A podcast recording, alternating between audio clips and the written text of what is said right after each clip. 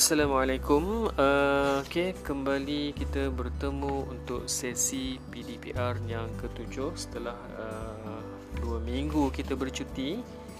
So kita sambung hari ini terus uh, masih lagi dalam bab 6 iaitu berkaitan dengan uh, sokongan, pergerakan dan pertumbuhan.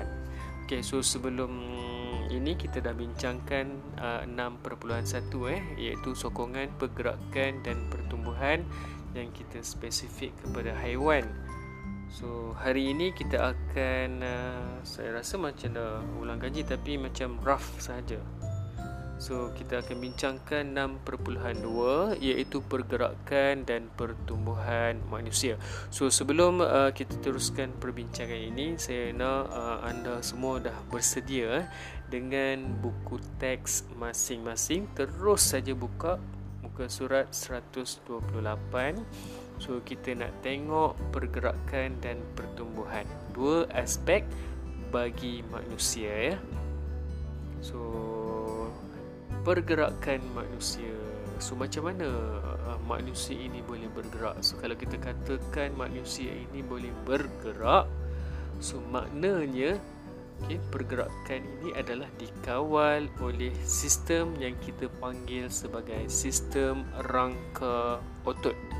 So sistem rangka otot ini dia adalah melibatkan uh, pengecutan dan pengunduran pengunduran otot eh. So akibat daripada pengecutan dan pengenduran otot inilah yang menghasilkan pergerakan rangka. So otot ini dia sebenarnya dia adalah uh, bertindak secara uh, berantagonis ya. Berantagonis ni maksudnya sepasang otot, okey. So sepasang otot satu otot akan mengendur manakala satu otot lagi akan uh, mengecut. Dia tidak akan uh, seiring. So dia akan berlawanan. So bila berlawanan ini kita kita panggil dia sebagai otot berantagonis. So kamu boleh lihat di dalam buku teks um, muka surat 128 eh. So ada gambar rajah dekat situ. 6 perpuluhan rajah 6.12 eh yang menunjukkan pergerakan antagonis Uh, bagi otot di lengan ini okay, untuk membengkokkan dan meluruskan lengan. So kita tengok pada rajah yang pertama di mana apabila kita apabila kita membengkokkan lengan itu angkat dumbbell tu kan. So apa yang berlaku kepada otot bicep? Otot bicep akan mengecut. Okay, manakala otot triceps dia akan mengendur. Tapi bila kita luruskan balik tangan kita, So apa yang akan berlaku pada otot bicep? Tadi awal tadi masa kita bengkok dia mengecut. Sekarang bila kita luruskan lengan otot bicep akan mengendur Manakala otot tricep dia akan mengecut. So yang ini kita panggil sebagai otot berantagonis. So akibat daripada pergerakan otot secara berantagonis inilah Yang membolehkan kita ni bergerak. Okay bergerak macam mana? Boleh berjalan Okay boleh melompat Okay berlari, berenang, merangkak dan mengangkat barang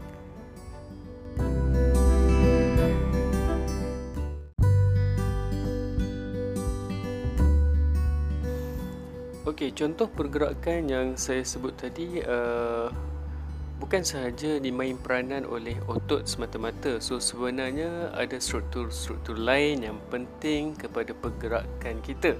So contoh dia adalah sendi, ligamen dan juga tendon. So kita akan lihat satu persatu fungsi mereka dalam pergerakan manusia. Baik, sendi. Kita bagi pada sendi dulu. So, sendi ini adalah merupakan pertemuan antara dua atau lebih tulang. Sendi ini dia ada dua jenis ya. Sendi bergerak dan sendi tidak bergerak. So, sendi bergerak ini dia membenarkan anggota bergerak. Okay, sebab itu kita panggil sendi bergerak. Contoh dia adalah pada bahagian lengan kita. So tadi kan kita cakap tentang kita bengkokkan dan luruskan lengan kita. So dekat situ sebenarnya ada sendi angsel. Uh, di berhampiran di bahagian siku kamu boleh lihat pada muka surat 129 raja atas so ada dilabelkan di situ sendi angsel so sendi angsel adalah contoh bagi sendi bergerak yang kedua adalah uh, sendi tak bergerak eh So sendi tadi yang bergerak Yang tidak bergerak pula adalah Sendi yang tidak membenarkan bahagian anggota bergerak Okey, contoh dia adalah sendi pada tengkorak. Dia hanya menghubungkan dua atau lebih tulang dan dia tidak membenarkan anggota untuk bergerak. So, selesai bahagian sendi. Okey, kalau kamu masih kekal pada rajah yang uh, struktur lengan tadi, kamu lihat di situ, selain daripada otot dan sendi, okay, ada yang dibulatkan itu adalah ligament. So ligament ini adalah merupakan satu struktur yang di yang merupakan tisu penghubung yang liat, kenyal dan kuat yang menyambungkan antara dua tulang. So dia ikat dua tulang. Nampak eh pada struktur lengan itu Sifat yang kuat dan kenyal ini menjadikan ligament ini dapat mengikat dan memaut tulang serta membenarkan pergerakan. So kalau tak ada ligament, ada sendi saja. Ah, mau tidak nanti cabut tangan kita.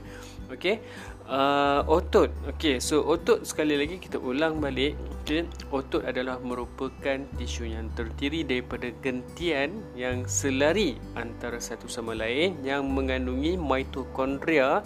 So kalau kita belajar mitokondria ini adalah merupakan substruktur di dalam sel kita yang paling penting fungsi dia adalah dia memberikan tenaga ataupun menjana tenaga untuk membolehkan berlakunya pengecutan dan pengenduran otot.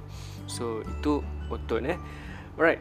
Dan struktur yang uh, keempat yang saya sebut tadi adalah tendon. Okey, so nampak dekat situ tendon. Tendon ni dia fungsi dia adalah untuk menghubung dan menyambungkan otot kepada tulang. Okey, dia juga terdiri daripada gabungan gentian yang bersifat kuat okey tetapi tidak kenyal. Uh, di mana daya pengecutan otot dipindahkan ke tulang adalah melalui struktur tendon ini. So kamu lihat tadi uh, ligament okey yang ini tendon pula. Okey sendi dengan otot tadi kita dah bincang dah. Okey saya ulang balik. Ligament dia hubungkan tulang dengan tulang okey manakala tendon dia pautkan otot kepada tulang. So itu adalah fungsi mereka. Alright, so antara struktur-struktur lain yang juga memberikan uh, uh, kepentingan kepada pergerakan, okay, kamu boleh lihat pada rajah di bahagian 6.14 bahagian bawah sekali 129 muka 129. So ada lagi uh, dua bahagian. Ini bahagian lutut kalau tak silap saya. Okey, antara uh, penghubung antara tulang peha okey ataupun dengan tulang keting kita ni. So wujudnya ataupun terdapatnya satu uh, struktur yang dipanggil sebagai cecair synovial. Okey, yang mana cecair ini berfungsi untuk melicinkan dan membekalkan nutrien kepada rawan dan bertindak sebagai pelincir dalam sendi. Ha, okey, so tak adalah sakit lutut sebab apa? Sebab kita ada cecair sinovial yang bertindak sebagai pelincir bagi pergerakan tulang kita di bahagian sendi. Okey, dan struktur yang terakhir rawan. Okey, rawan ini adalah uh, tulang rawan atau kita panggil tulang rawan eh bertindak sebagai cushion. Ha, cushion ni penyerap hentakan okay, dan pelindung terhadap sendi. So dia ni mengurang berfungsi sebagai untuk mengurangkan geseran. Okay, so ini adalah merupakan antara uh, fungsi struktur yang memainkan peranan penting dalam pergerakan.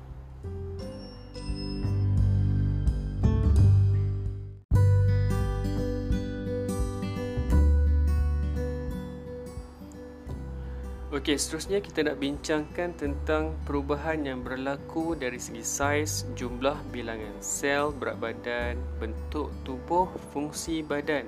Okey, yang mana uh, ia adalah merupakan perubahan-perubahan yang berlaku sebagai satu proses yang kita panggil sebagai pertumbuhan manusia. Okey, tapi kamu kena tahu eh bahawa pertumbuhan okay, yang berlaku pada manusia ini dia tidak sama dalam kalangan kita. Dia adalah berbeza mengikut okey mengikut jantina dan juga berbeza mengikut peringkat umur. Dan perbezaan ini kita namakan sebagai pola pertumbuhan manusia.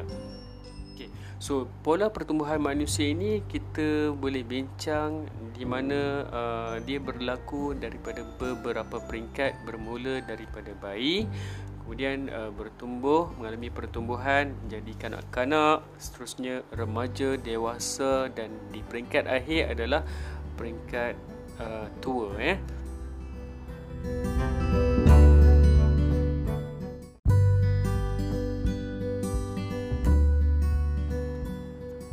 Okey, jom kita lihat dulu uh, kita bincang dulu peringkat pertumbuhan manusia. Okey, uh, kamu boleh buka muka surat 131 eh.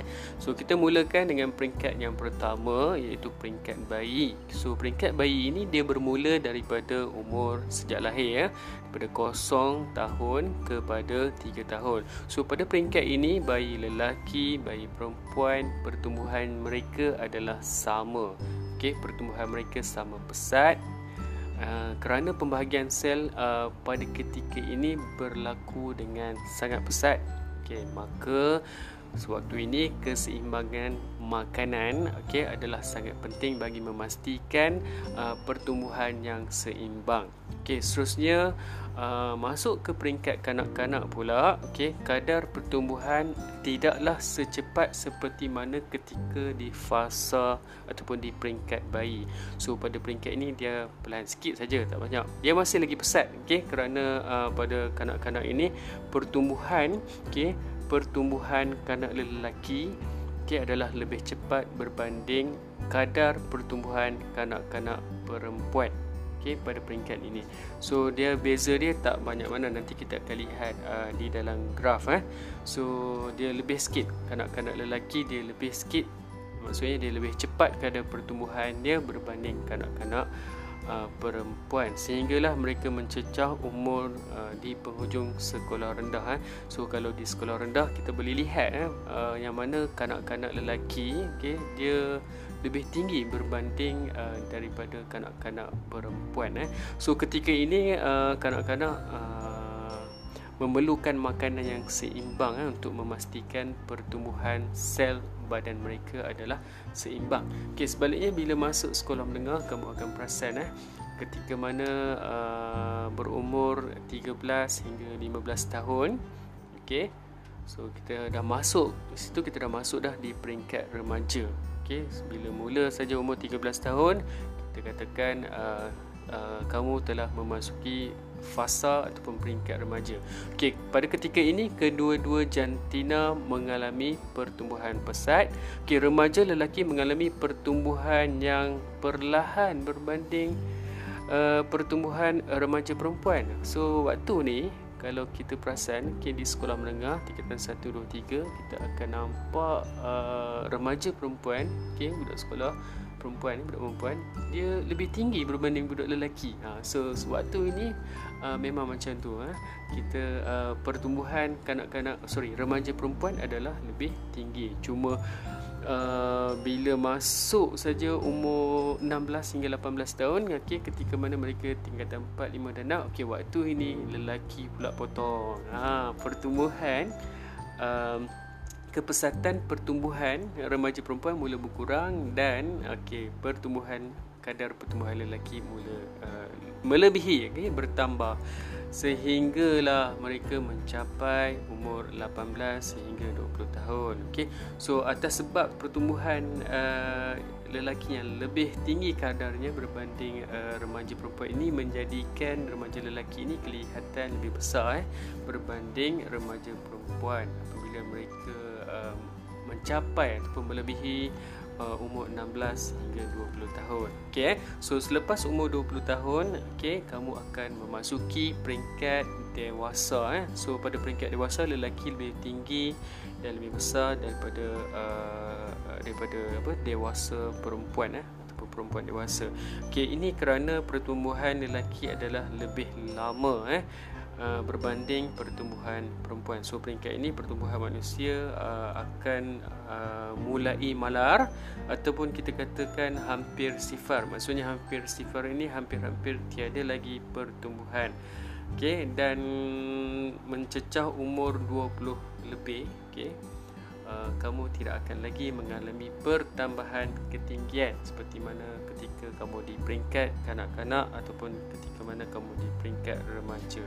Okey, uh, hal ini bermakna pertumbuhan manusia berhenti kecuali bahagian-bahagian tertentu lah bahagian-bahagian yang mengalami um, mitosis seperti uh, kuku, kulit dan juga rambut. So yang itu akan meneruskan pertumbuhan selnya. Okey. So selesai fasa ataupun peringkat uh, dewasa, kamu akan memasuki peringkat uh, tua ya, peringkat tua ketika berumur 65 tahun ke atas. So pada waktu ini uh, pertumbuhan manusia hampir-hampir terhenti sepenuhnya. Tubuh badan manusia akan mula menyusut dan mengecil di bahagian-bahagian otot serta kulit mula mengering. Okey. Kalau kamu buka muka surat 132 eh so kamu lihat pada graf lengkung pertumbuhan manusia. So dekat sini dia daripada yang kita bincangkan 5 peringkat tadi dia tampilkan semula uh, di bahagian uh, graf lengkung pertumbuhan. So tengok dekat situ eh pada apa nama umur kosong hingga tahun eh So dekat situ dia dah letakkan eh, kita dah bincangkan tadi pertumbuhan pesat berlaku. So kat bahagian pada fasa kanak-kanak 3 hingga 13 tahun, okey pertumbuhan menjadi perlahan. Kemudiannya uh, 13 hingga 20, okey waktu ini remaja pertumbuhan pesat. So kamu kena ingatlah ada dua dua jantina kan. So ketika mana uh, pertumbuhan uh, perempuan tu lebih kena ingat umur 13 hingga 15 waktu tu uh, remaja perempuan pertumbuhan kadar pertumbuhan dia adalah lebih tinggi berbanding lelaki. Okey, so masuk 16 tahun hingga 20 okey kadar pertumbuhan lelaki uh, lebih tinggi pula daripada perempuan. Okey, umur 20 hingga 65 ini adalah merupakan fasa ataupun peringkat dewasa di mana pertumbuhan minimum. Okey, melepasi 65 tahun itu dah masuk peringkat uh, tua dan pertumbuhan adalah negatif iaitu mengurang. Okey. So penuaan pe penuaan ini uh, uh, menjadikan saiz badan itu dia semakin berkurang. Right. Okay.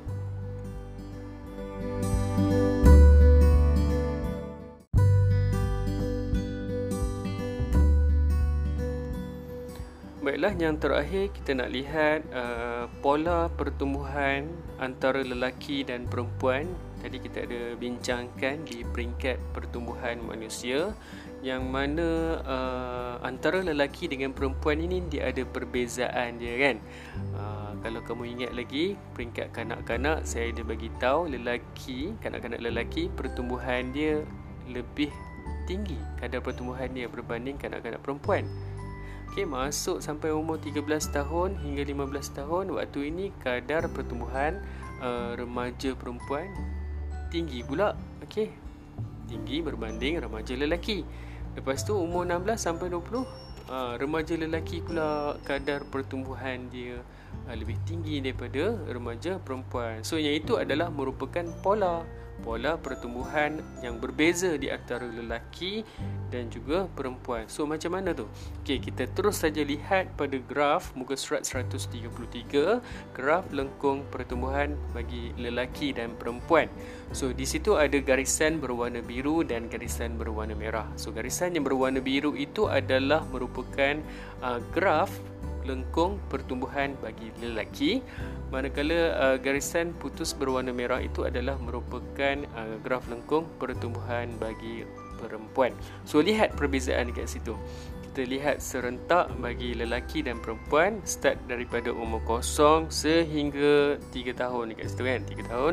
So pertumbuhan kadar pertumbuhan kadar pertumbuhan bagi lelaki dan perempuan daripada apa peringkat bayi sampailah uh, 3 tahun uh, Dia sama okay. Cuma di peringkat kanak-kanak Kamu perhatikan start daripada 3 tahun okay. Sampailah 13 tahun okay.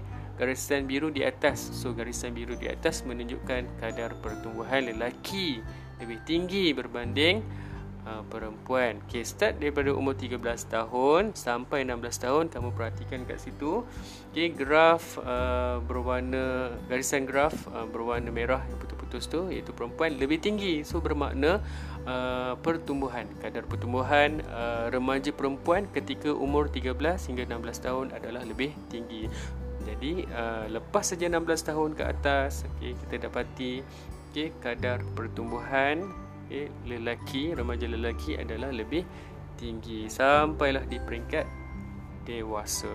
Okey so saya rasa setakat itu penerangan saya berkaitan dengan uh, topik 6.2 iaitu pergerakan dan pertumbuhan manusia. So bagi yang yang apa yang yang belum melengkapkan modul science process skill SPS bolehlah terus terus menjawab soalan-soalan itu dan kita akan uh, bincangkan. Okey saya tak ingat ada bincang belum? Tak apa nanti kita tengok balik. Uh, kita akan bincangkan uh, modul macam biasa. Kita akan bincangkan menerusi uh, voice chat telegram. Okey jumpa lagi pada kelas yang berikutnya. Assalamualaikum